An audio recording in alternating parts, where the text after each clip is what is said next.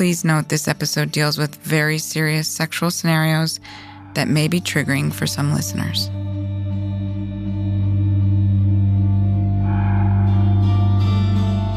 This is not new, but nobody's talking about it. Because how do you explain this? How do you go into an interview? Why are you looking for a new position? My boss was a cult leader who paid me, and I quit. this sounds crazy. There's a lot of shit that people put up with from employers that's unacceptable.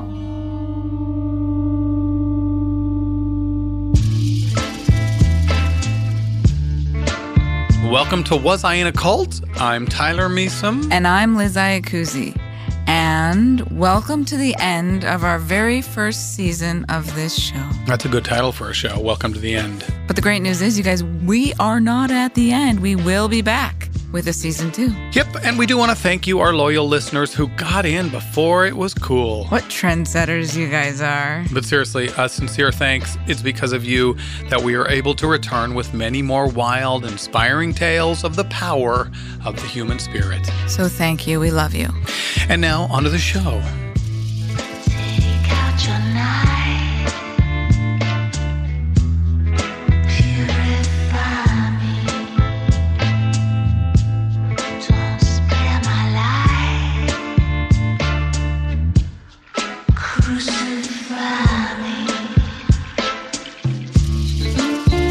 The title of our show, Was I in a Cult, is meant to inspire that very question. And today's brave guest came to us to share a particularly intense scenario in which she found herself. Intuitively, when she wrote in, I just, I knew I needed to talk to her. Her experience isn't your typical cult. But as she recounted her experience, the cultic elements lit up like headlights on a dark dirt road. Mm, you're quite the poet. Her experience might normally be chalked up to shitty boss or bad work environment. But today, we give her a platform to explore and see it for what it really was. And now, on to the show. You know, I already said that.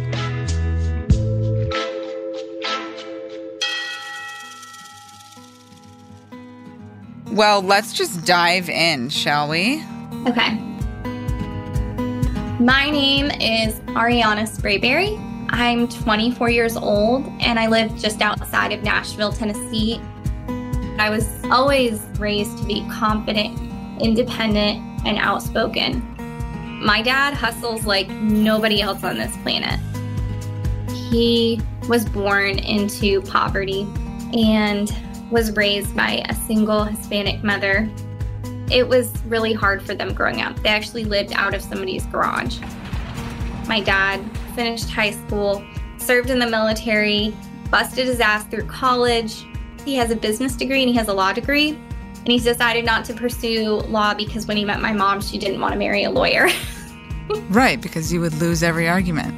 You don't have to marry a lawyer to lose every argument. Losing arguments is how marriages stay alive, Liz. In fact, the key is to lose on purpose. Take notes, Adam. You're a good boy. Thank you. Good boy. That's why you have nice golden retriever hair. You just pet it. That's why. My dad started his company out of their garage. And within the first year, he had completely paid back his loan and was profiting. And from that point on, he had a million dollar business. That's some irony with where your story goes. yes, I'm fully aware of the irony. So, you know, when you walk into Costco and you see those big shelving things? Yeah. That's what he sells. Oh, Tyler knows those shelves. Costco is where he buys all of his snacks. Dried mangoes in bulk, corn chips in bulk, pretzels in bulk. Come on. Costco's the adult Disneyland. That's the one thing that my dad always taught me is that, that if you want something and you work hard enough, you can achieve really amazing things. And my mom, she's been a stay at home mom really heavily involved in like philanthropy and doing a lot of animal, you know, horse and dog rescuing. Aww. So she's just an absolute saint. I was one of those people who was in high school and I was ready to be done because I always felt like I could be doing so much more with my life outside of the four walls of school. To give you a picture of Arianna, she's a wholesome girl with good morals and values. And during her sophomore year in college, I met my husband. We were in a sociology class together, and then we started talking about philosophy. Like, was Nietzsche good or bad innately because he published the book that Hitler based so much of what he did off of? You know, those kinds of lighthearted conversations. he asked for my number. And then we got coffee the next day. I spilled coffee on my husband on our first date. Ladies, if you want if you want a man to marry, you make sure you spill coffee on him on the first date. We met in February. We were married in August. We were so head over heels in love. We started working for my dad together. I loved working for my dad. I had so much fun figuring out logarithms, figuring out marketing, figuring out different ways to use different systems to target people. And at some point, my husband and I realized that me working for my dad was not the best work life balance for us. So we left my dad's company and I got a job working in an office being an executive assistant. And I hated it. According to a recent Gallup poll, only 48% of Americans are completely satisfied with their jobs. That's down from 56% a year ago. So I started looking on LinkedIn. And when I saw the job listing for a social media marketing assistant, my eyes lit up. I was so excited. I was like, finally, I can get back to doing what I want. It's in the pay range that I want. In that same poll, only 38% of Americans are satisfied with the amount of money they earn at their jobs. Tyler with the uplifting stats, everyone. So, Arianna inquired about this particular position, and the owner of the company said he'd like to meet for an interview. But right from the jump, something felt a bit off. He sent me the address, and I'm a vigilant woman. So I decided to go ahead and check out the address before I agreed to meet him. And it went to a house. And I messaged him back and was like, "Hey, so that address leads to a house?" question mark. What is this job? He said, "Oh no, that is my house and that's an old recording studio in the back." And I turned it into the office. Please keep in mind that Arianna asked we not reveal the name of this individual nor the company itself. To be fair, she really wanted to, but our legal system is still not set up well enough to protect the Ariannas of this world, which is a huge problem. I started researching this company because obviously I was going to an interview. I'm going to do my prep work, and it's essentially a company where you pay a certain amount of money every month to get expert business advice with the whole goal of getting your company to a million dollars. Yes, we know it sounds confusing, but hang on, we got you. We think. Sure. Okay. So, what the company claims to be selling is a mentorship program from a self professed business expert who helps you get your business to a million dollars a year in sales. We'll explain more as we go. But for Arianna, she's a young, hopeful 22 year old excited at this opportunity to think that I was going to get to be rubbing elbows on a daily basis with people who were millionaires or almost millionaires.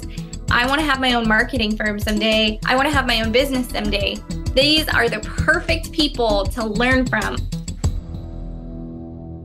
This was presented to me very much as a startup. In the beginning, we were going to have a total of three office employees and our boss. That was going to be it. And when she arrived for the interview, I'm nervous. I mean, I definitely called my mom and my husband before and was like, hey, I'm going to an interview and it's actually at this guy's house. So if I don't text you in like 45 minutes, I'm murdered. You know, one of those situations. But I think that's pretty common for most women. If you're a man, you probably don't know what that feels like. She's right. It is quite rare, actually, for me to feel like I'm in danger. And there is a major discrepancy between the sexes. And let me ask you this, Liz. Do you feel unsafe with the windows open at night? First floor, yes. Okay, you're not alone. Because according to a recent poll of over 1,000 individuals of both sexes, 19% of women felt unsafe with the windows open, but only 11% of men did. Do you feel unsafe riding in an elevator? How about that, Liz? Scared? Un- Oh, uh, unsafe? Yeah, elevators are where all the serial killers hide, Tyler. Mm-hmm. 53% of women felt unsafe, but only 17% of men. There is a big difference. How about walking alone at night? Oh, you do not want to know the fantasies I have walking alone at night, Tyler. I don't. You know those S'well bottles, hydro flask bottles I carry around, Tyler? that big heavy one you've got right now? Correct, Amundo. Right. You think I carry this around for hydration? That's what I assumed. Yeah, no. This is a weapon. I have a whole bag full of weapons. Car keys, weapon. Purse, weapon. Keychain alarms, weapon. Kick to the nuts, not a weapon. But I do fantasize about it. What are you, Sarah Connor? what are you, Ellen that's a Ripley? dated. That's a dated reference. Terminator I'm the bride. from the, uh, from Kill Bill. Yes. No, actually, I'm just a woman, Tyler. Well, regardless of what badass you are, 23% of women feel unsafe walking at night, and that's compared to only 11% of men. And the only occasion in which men felt more unsafe than women was Talking about their feelings. nope, it's actually, oddly enough, going to the gym. 4% of men felt unsafe compared to only 2% of women. the gym. Now that's an entirely new cache of weaponry right there. You've got dumbbells, kettlebells, medicine balls, ropes. Yeah. Let me tell you what I can all do right, with a Liz, rope. We get it. You're Lara Croft. But in general, it is not common for men to feel unsafe. While Women, it's something we live with virtually every day. back to Arianna. She had just arrived to the house. I walk in, the graphic designer is there. I get to meet him, super nice guy. And I sit down for my interview. My first impression of him was that he was incredibly confident. And what I loved about the interview was that I wasn't selling him on me, he was selling me on the position. Side note, red flag. I crushed the interview, of course. I get offered the position, and he lets me know that the other girl also accepted her position and we would be starting on the same day. I was like, okay, I would love to meet her before we start working together. And then the Friday before we started, I get a text from her that says, hey, I just wanted to let you know I'm not going to be working at. If wants you to know, he'll tell you, but you need to ask him. A bit wary, she asks her new boss, who tells her that it was about the other woman's salary and that She probably didn't tell me just because she didn't want to seem greedy. I was literally working my last day at my job and was starting with this company on Monday. So I didn't question it that hard. And I swept it under the rug as just a weird thing. Plus, I was so excited for this job. The world was going to open up. but some people in her life were less enthused. When I first told my husband about the job, he was pretty nervous. I had really great health care at my current job, even though I hated it. When I came home from my interview and told him that this guy had a TED Talk, which is a TEDx, by the way, it is not a real TED Talk. I know this now. Lesson learned. my husband's reaction was, Who the hell does this guy think that he is? Founded in 1984, the TED organization was created by architect and designer Richard Saul Wurman and his colleague, broadcast designer Harry Marks. That's his name, Harry Marks. Harry Marks. I prefer the word hirsute. It's another word for Harry, hirsute. That's stupid. Nonetheless, TED organization was created by architect and designer Richard Saul Wurman and his colleague, broadcast designer Harry Marks. They invited a small group. Harry. Marks. It's because I'm giving birth to a son one day, and so I have little boy humor. That's It's his brain. You've been using that for years. Broadcast designer Harry Marks. These two invited a small group to California for a series of talks on subjects of technology, entertainment, and design. TED, hence TED. I always figured it was some nerdy dude named Ted. The TED Talks is world experts who are carefully selected to take the stage and present, quote, ideas worth spreading at the annual TED conference. These online talks are viewed over 3 billion times annually. Now, TEDx, you guys, is far different. It is a series of smaller, more local conferences where local organizers select speakers from those who have applied and lobbied to be selected. In TED Talks, you are invited formally to give a talk. TEDx, think of it as like a minor league TED. Yes, this guy had his TEDx talk, but the job it had another allure, which Arianna pointed out to her husband.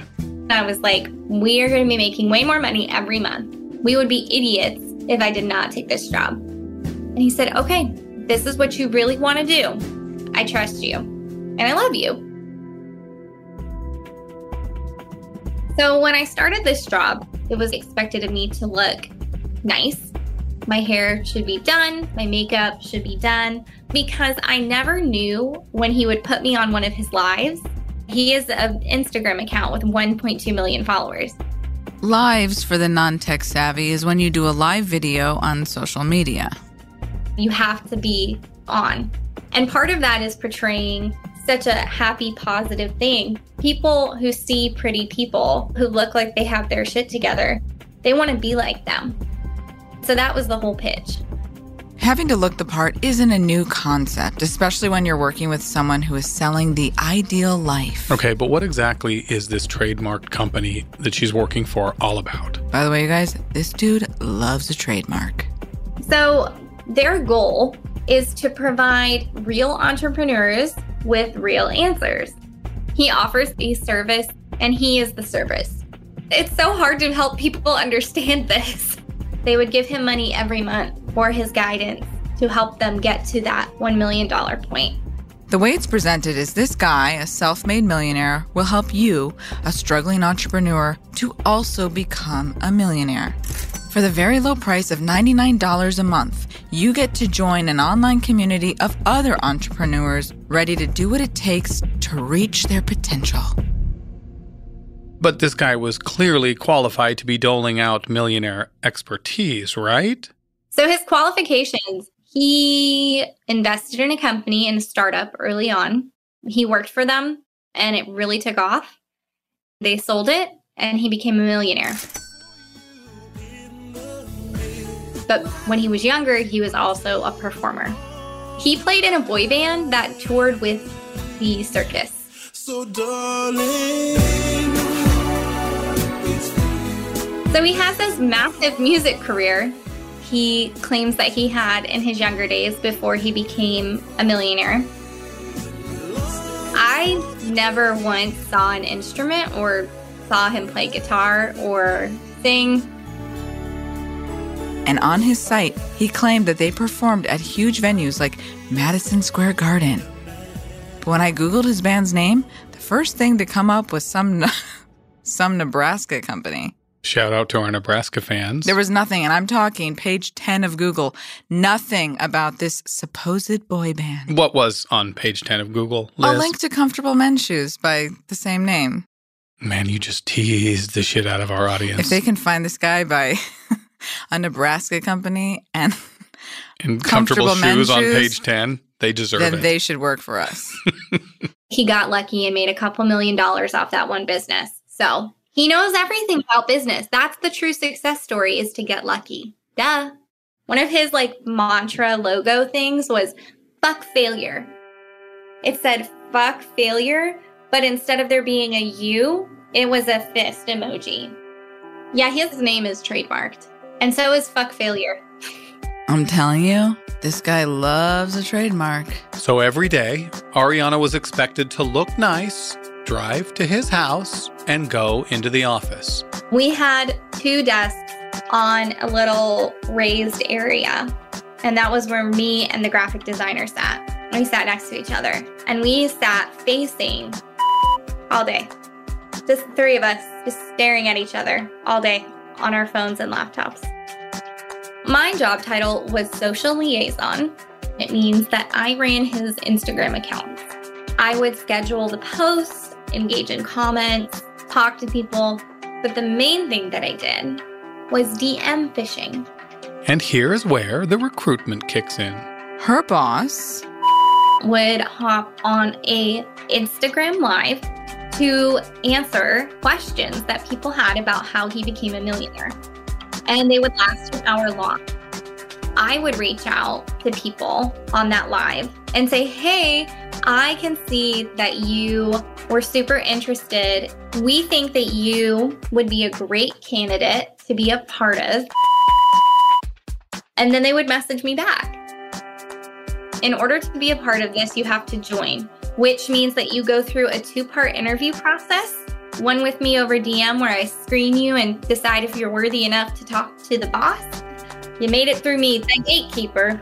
You may now talk to Great Oz, the tiny man behind the curtain, and then he'll talk to you for 15 minutes and he will decide if you are good enough to be in it. He would say, like, for more professional people, that he wants to be their mentor. If you were just like running a small business, you run an air conditioning company or whatever, he's gonna say, I wanna be your coach, because that's definitely gonna appeal to that audience way more. Feels very exclusive, and you are selected, you are pre selected, you are invited. Special, chosen, exclusive, these are all buzzword cult leader tactics that prey on the human psyche. But the truth is, he would basically take anyone with a credit card. What's a $100 a month if I can get your business to a million dollars? And these business owners, well, they ran the gamut of classes and professions. People who own small businesses, like mom and pop shops, are a part of this. People who own like mobile pet wash shops people who own air conditioning companies, people who install flooring, like such a wide variety of people, people who were virtual yoga instructors, e commerce sales, you name it, it was in there. There was tons of financial incentive for me to recruit. Because there's always an incentive with recruiting. If I could get a certain amount of people to sign up, in three months, I would get a cash bonus. And for those who did sign up, they were invited to hear, well, more talking. Every Wednesday, he would do these lives. He would be on for like two to three hours talking to the members of the Facebook group. Like many cult leaders, he created an illusion of a safe space. And people would open up. And sometimes people would talk about personal things, maybe problems in their marriage or their health not being so great. He wouldn't talk to them like on the phone, he would talk about them to them on the lives. And people would literally watch this while they were eating dinner. They would watch this while they were working. You had to be at those lives because it's your time every week that you are dedicating towards your success. To be fair, the energy of you can have it all this guy was creating was intoxicating. I was so entranced by this entire thing. I mean, we had wine on the patios after work and I was getting to rub shoulders with people who were millionaires. It was amazing. I truly believed this was it. This was my peak. And I didn't question anything. And we all know by now what happens when you question. I knew that I was willing to do whatever it took to get where I needed to be like my dad and become this successful person and enjoy this wonderful life.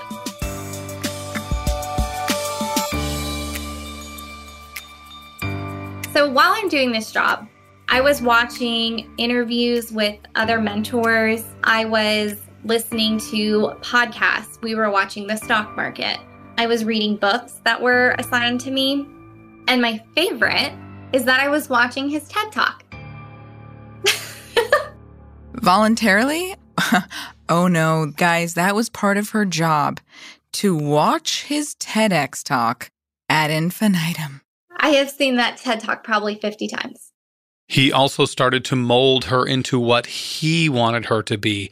It first started with her dress, her hair, her makeup, also known as behavioral control. He gave me a book called How to Get a Point Across in 10 Seconds or Less because he always hated the way that I spoke. I would say, Hey, I've got this really sweet lady in Michigan who wants to chat with you. I think you're really going to like her. No, no, no, no. That is too many words. Say, lady, Michigan needs to chat now. Like a caveman. I needed to be a robot. Liz, read line now. Job do hard now.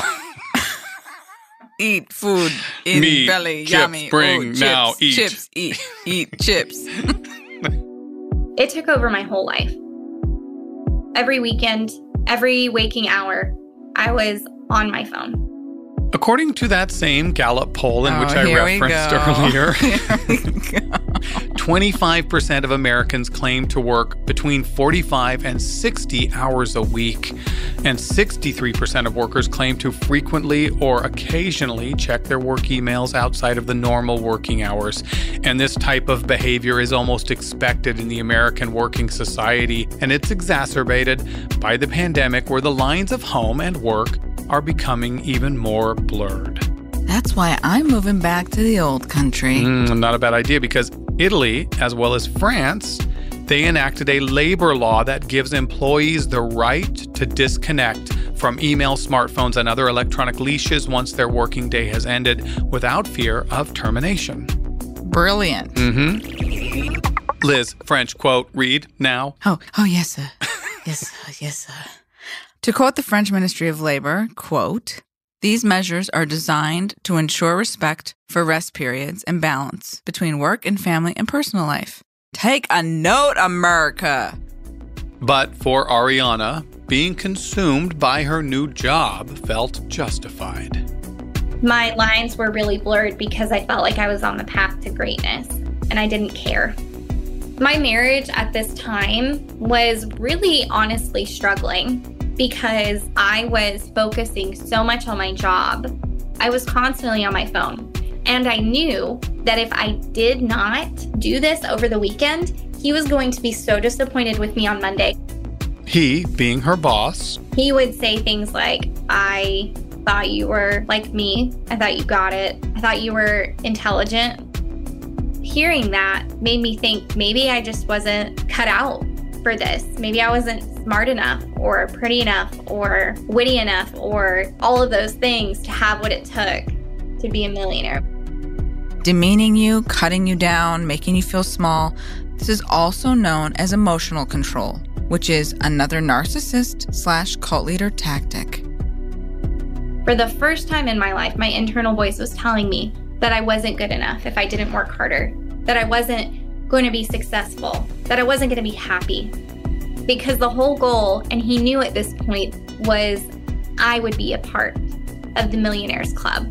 I was going to prove my dad right that I could build my own successful business, that I didn't have to take over his, and that I could do it and that I would make him proud. Fuck failure. I wasn't going to fail. Fuck Failure is a registered trademark of Douchebag Corporation and is used under a license agreement. Douchebag Corp has not endorsed nor sponsored Was I in a Cult in any manner nor licensed any intellectual property for use in this podcast. It was really hard to know where you stood with depending on the day. Some days you were treated really well, other days he was angry with you. He actually had a really volatile relationship with our graphic designer. And I suspect part of the reason he treated our graphic designer so absolutely atrociously was because he was a member, is a member of the LGBTQ plus community Hmm. Would just really talk down to him and criticize him and criticize his work. It was just really horrible to watch. I didn't even know what to say because I knew that if I said something to him, he would be incredibly angry at me because it would be like me turning on him and not backing him up. More fear tactics. I knew what emotional abuse traditionally looked like, but I didn't know what it looked like in a work environment. You don't think about your boss being emotionally abusive towards you. That's crazy. Never question the leader.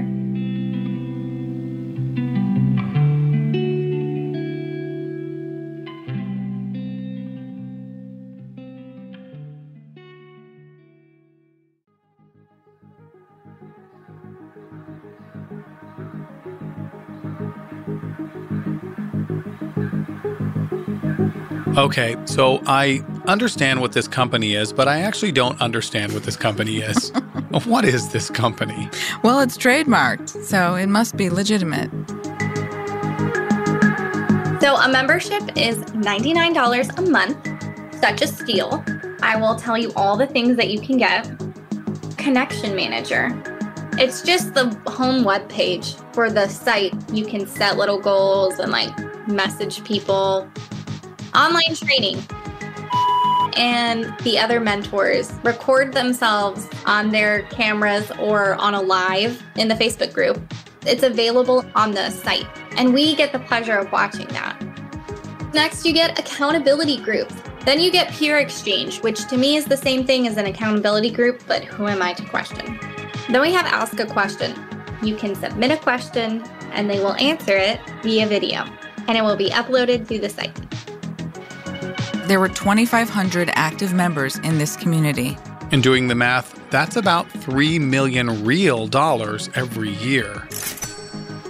But his real motivation and master plan is to find companies on the verge of success and put money into them. Like his own little shark tank.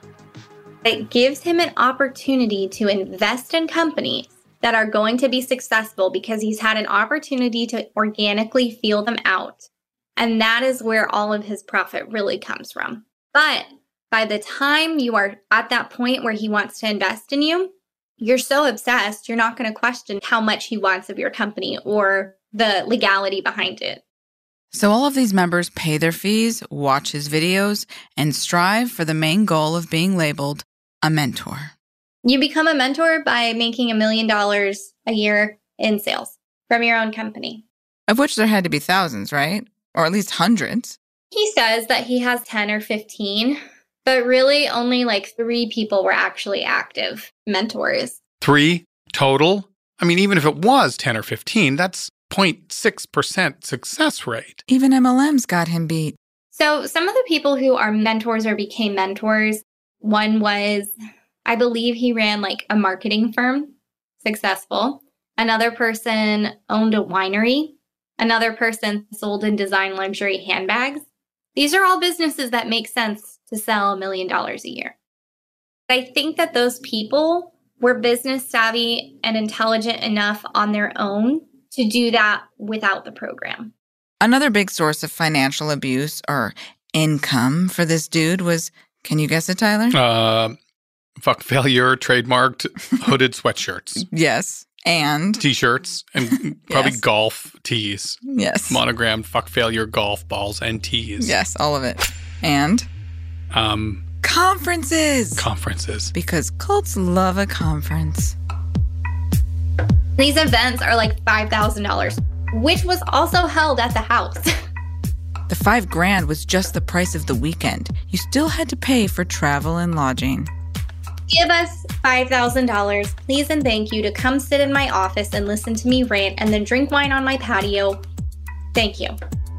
And during these weekends, He has what's like an award ceremony where the new millionaires get a plaque with the organization's logo on it, and people clap for them, and they're brought on stage in front of everybody in the group, and they're asked to give a little speech. And of course, they say it's because of he's so amazing.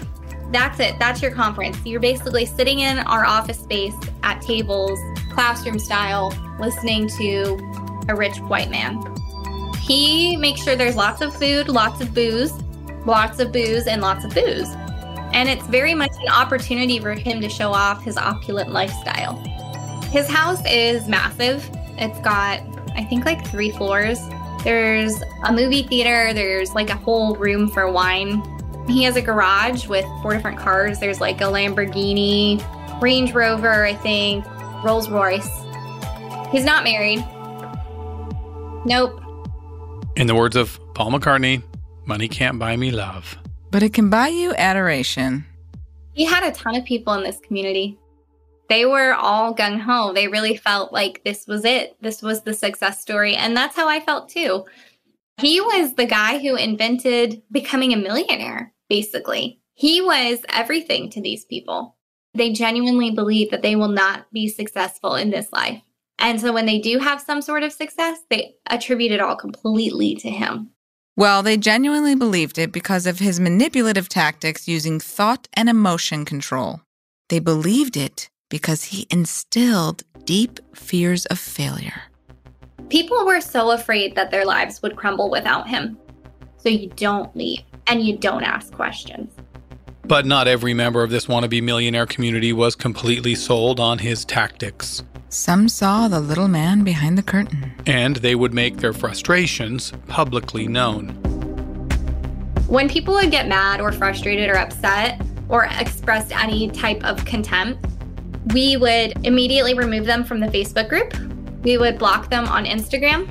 We would write in the group, we had a major issue with this person. Please disregard what they are saying. It is not the truth. Speaking out was near impossible for the members, but it was even more difficult for Arianna. I can't question it because if I do, I'm instantly wrong or shut down, even for something very small. It's where that micro control begins on such a small level, and it progresses to things like taking over your weekends, taking over your personal time, taking over your life, and then boom, access to your decision making. And so Arianna went from being entranced to entrenched. I have always been someone who is extremely family oriented.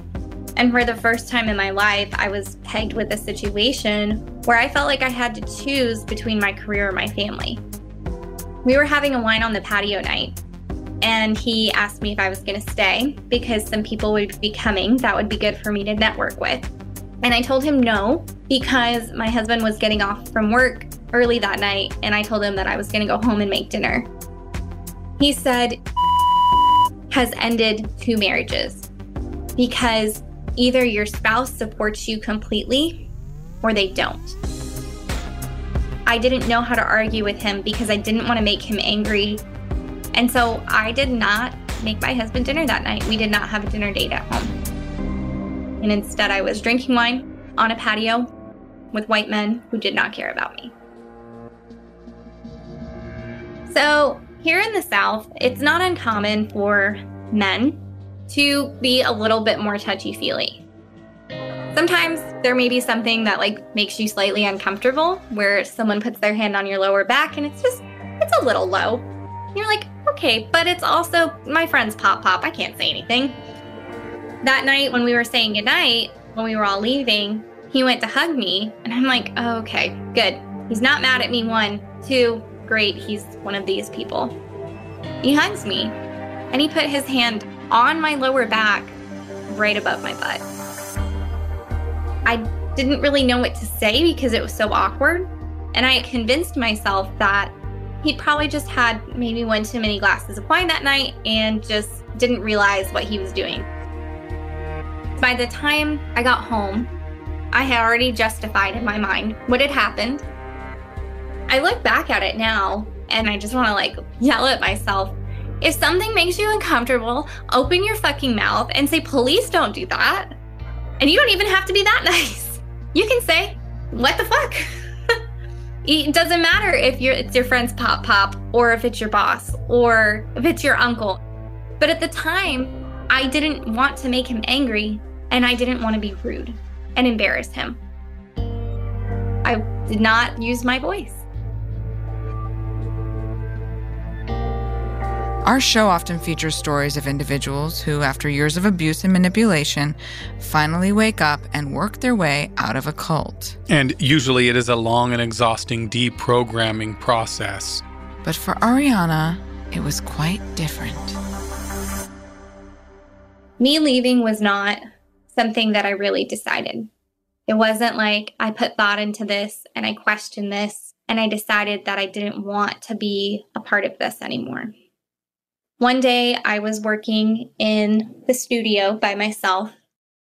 called me at about one o'clock and told me that we had closed a pretty big business deal.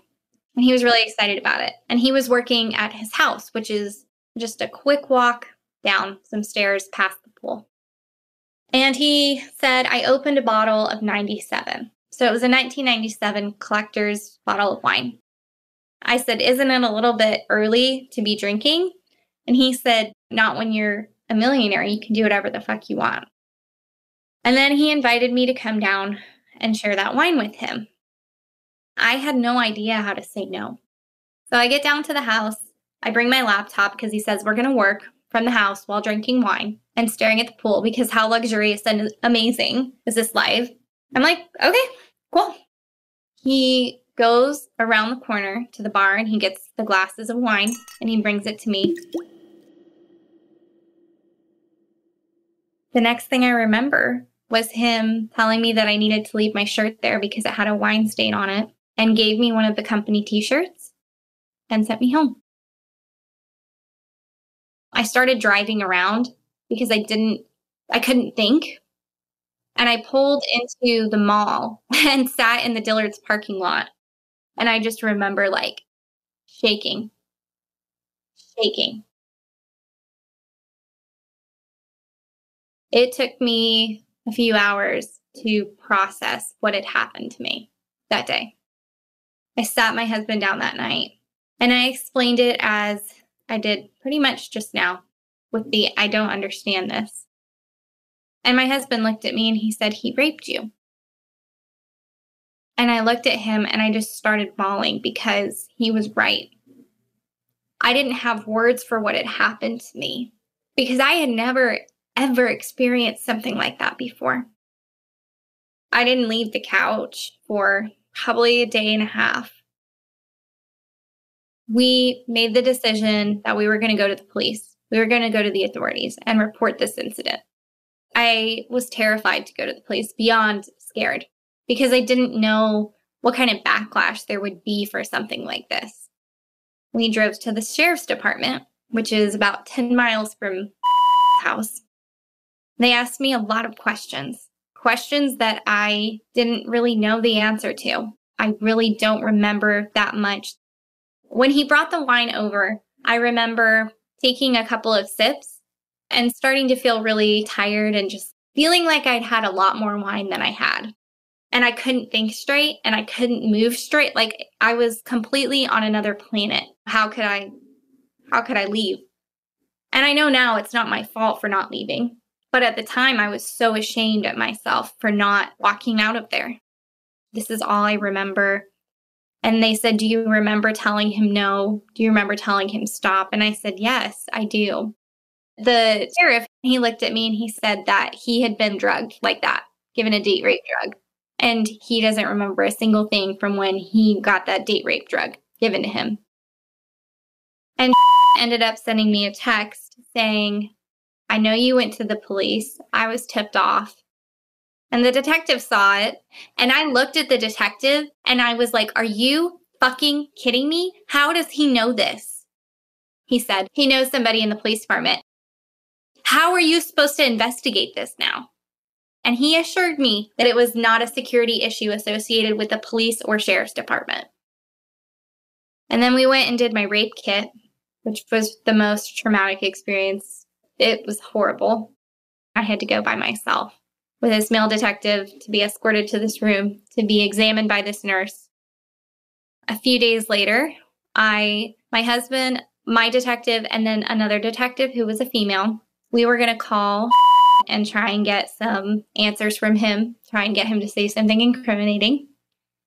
I called him and the female detective was sitting on my left and she was writing with a pencil and paper. She was coaching me on what to say.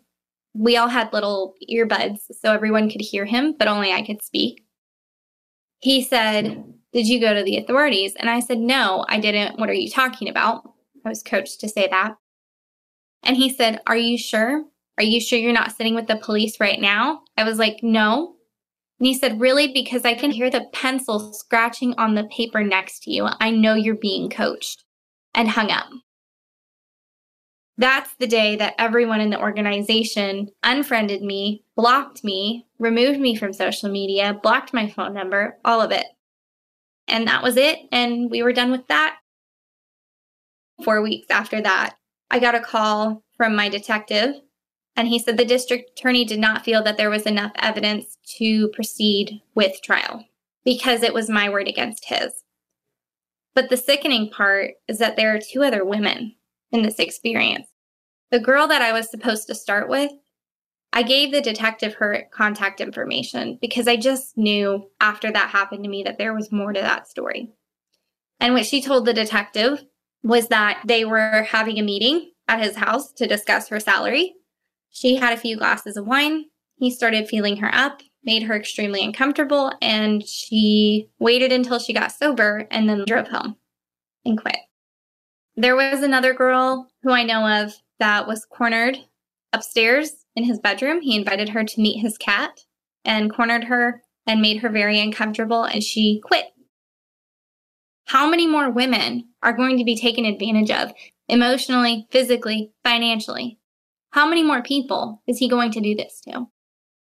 And why did it end up being just his voice against yours, the rape kit? I, you don't obviously have to go into details because I know it's traumatizing, Yeah. but I don't understand how those things work. When you get a rape kit done, they really want you to do them within 12 hours. No one ever told me what I needed to do. I was always taught how to prevent rape. Nobody ever told me what to do if it did happen and the different ways it can look like. And the same thing with being in this organization, which I believe was a cult. No one ever taught me the red flags of that. I knew what Scientology looked like. I've got that down. I'm not going to fall for a cult. I know what an MLM is. I'm not going to fall for an MLM, but this, this was different. It's creative, it's intelligent, and it's really fucked up.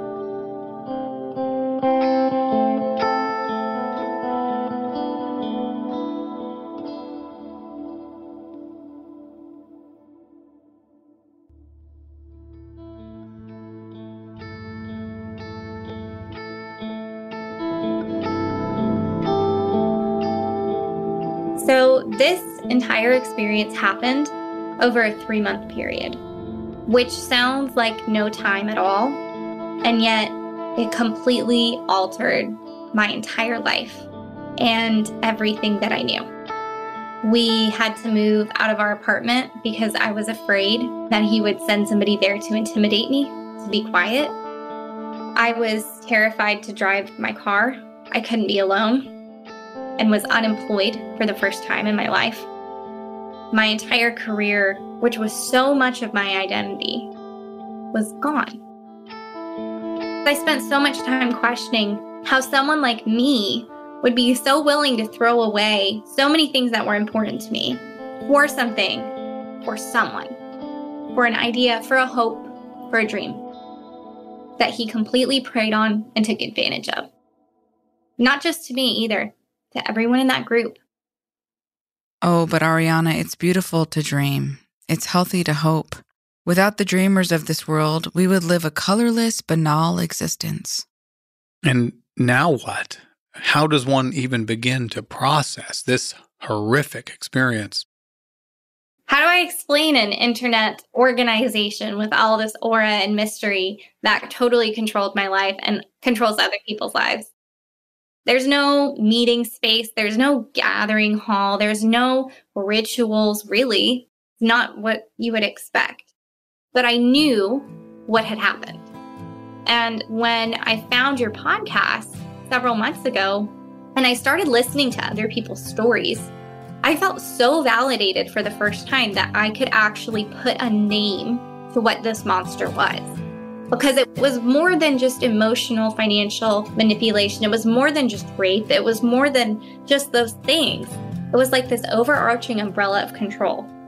And I guess that's how everyone who's been in a cult ends up in a cult, is they don't ever look the way that you expect them to until it's too late.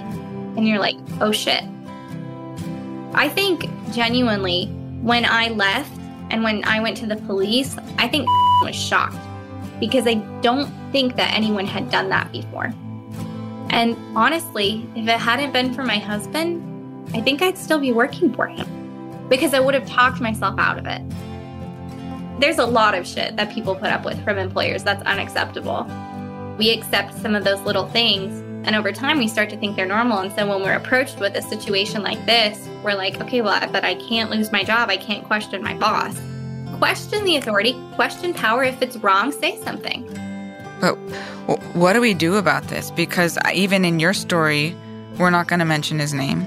Right. You know? We're not going to mention his name. So there's this perpetuating victim silencing happening, perpetuated by threats, financial threats mostly, right? Right. Because that's their biggest thing is I'll sue you. The financial threat of being sued is massive.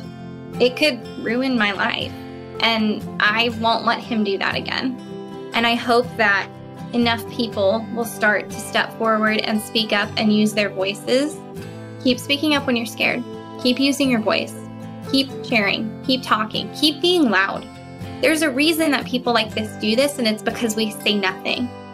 And if we use our voices, eventually they're going to get scared or caught. And then hopefully one day phrases like, When you're a millionaire, you can do whatever the fuck you want. will no longer be true. And it might feel scary and it might feel like you're not doing enough. But even just doing the bare minimum and sharing with one other person is going to be okay and it's going to help so much. There's not a single woman I don't know in my life who has ever been approached or touched or spoken to or coerced by a man. And there are so many people I know who have been in MLMs, who have been in cults, and yet nobody cares until somebody starts using a platform and speaking out. I have nightmares still about going to the police department. I have nightmares about being in that hospital by myself getting a rape kit. I have nightmares that someone's following my car.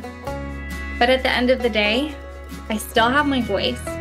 If I can help one person not have to go through something like that, not even that exact organization, but any organization like that, if I can help them not go through that by using my voice, then that takes power away from people like that. That's my goal. Despite having gone through such a terrible experience, Arianna has worked to overcome the trauma. I am sitting here today thanks to my wonderful therapist. Thank God for good therapists. And no, she's not in the millionaire club, but that doesn't matter. Today, I am actually incredibly happy. I have a normal job. My husband and I have two dogs. Everything's great. I have so much time to focus on all the people in my life and how much I love them and getting to pursue the things that I enjoy most. That I no longer feel that if I know the right people and the most powerful people in the room, that I'm successful. Now I care about knowing the good people in the room, people who stick up for others, who love genuinely. Those are the people that matter. Those are the true millionaires. We as human beings are worth more than what we financially can contribute. And following your moral compass and using your voice are going to make you far more wealthy than a company ever can. And that's something that he can't take away from me. And I don't think anyone should let someone take away from them. Your voice is your magic. And I felt like I lost it for so long. But it's not gone. It's not gone.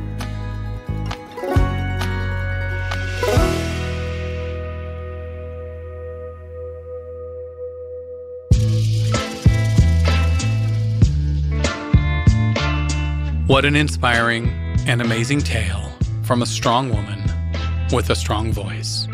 Arianna believes there are several other victims of this individual out there who haven't yet used their own voice.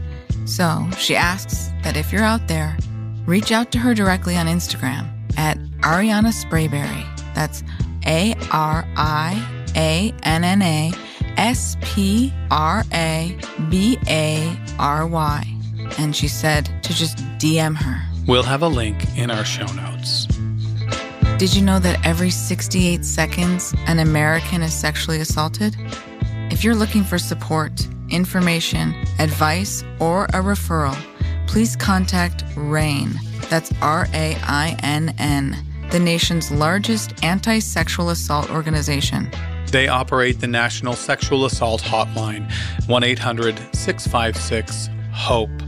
And they also carry out programs to prevent sexual assault, help survivors, and ensure that perpetrators are brought to justice. Find out more and support them at RAINN, R-A-I-N-N dot org. An update. After this episode initially aired, we were contacted privately by the man in question who, quote, denied all claims and, quote, not here to change anyone's mind, but to at least go on record that I deny it. He also stated that he simply didn't invest in a company, but, quote, actually started a company and sold it 11 years later, and that's how I became a millionaire. He also claimed that there aren't 2,500 members in the organization, but, quote, there are only 250 at this time. He also apparently stated that he never owned a Lamborghini or a Rolls Royce, as Arianna claimed. And as we close out our first season, we want to thank all of the guests who have used their voice to share their remarkable stories on our show. But we're not done telling stories just yet. No, we're not. And we will be back soon, guys, with season two, where we'll tackle, well, our own personal cult stories. You know, we've been promising that to our listeners for quite a while now, Liz. I know, it's like our version of Doomsday. It's coming, people. and it's your fault it hasn't dropped yet. You're not righteous enough. Lie at our feet and repent. Just kidding, it is coming. It is coming, we promise. But we'll also cover some cult stories that will blow your mind. We'll hear stories of people who left Scientology, the troubled teen industry, Islamic cults, Christian cults, spiritual enlightenment cults, one on one cults, and many, many, many more. and the crazy story of the world's first male supermodel who spent 20 years in a cult only to be rescued by Fabio. You made that up. I didn't, Liz.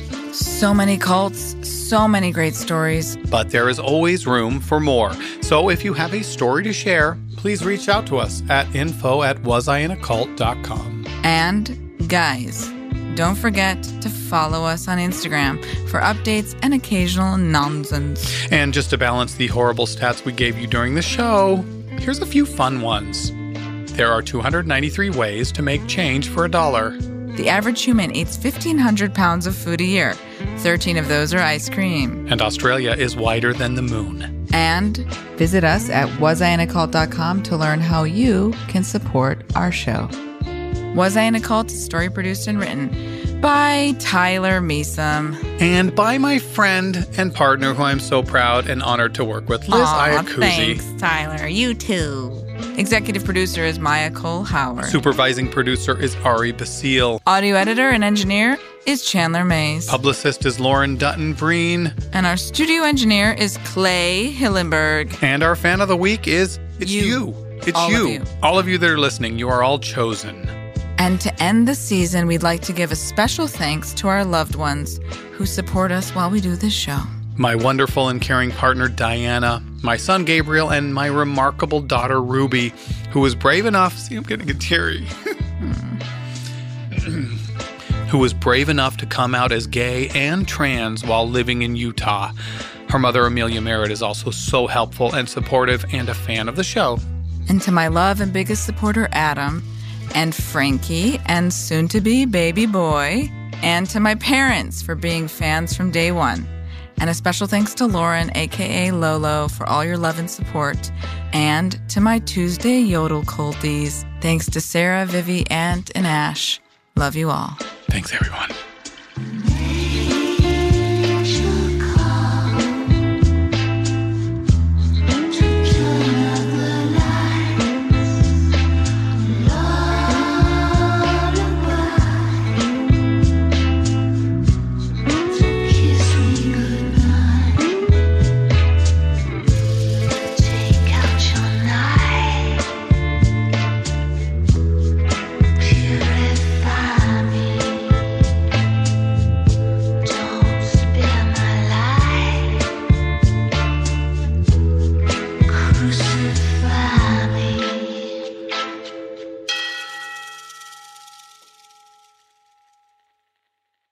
Liz, and season one now.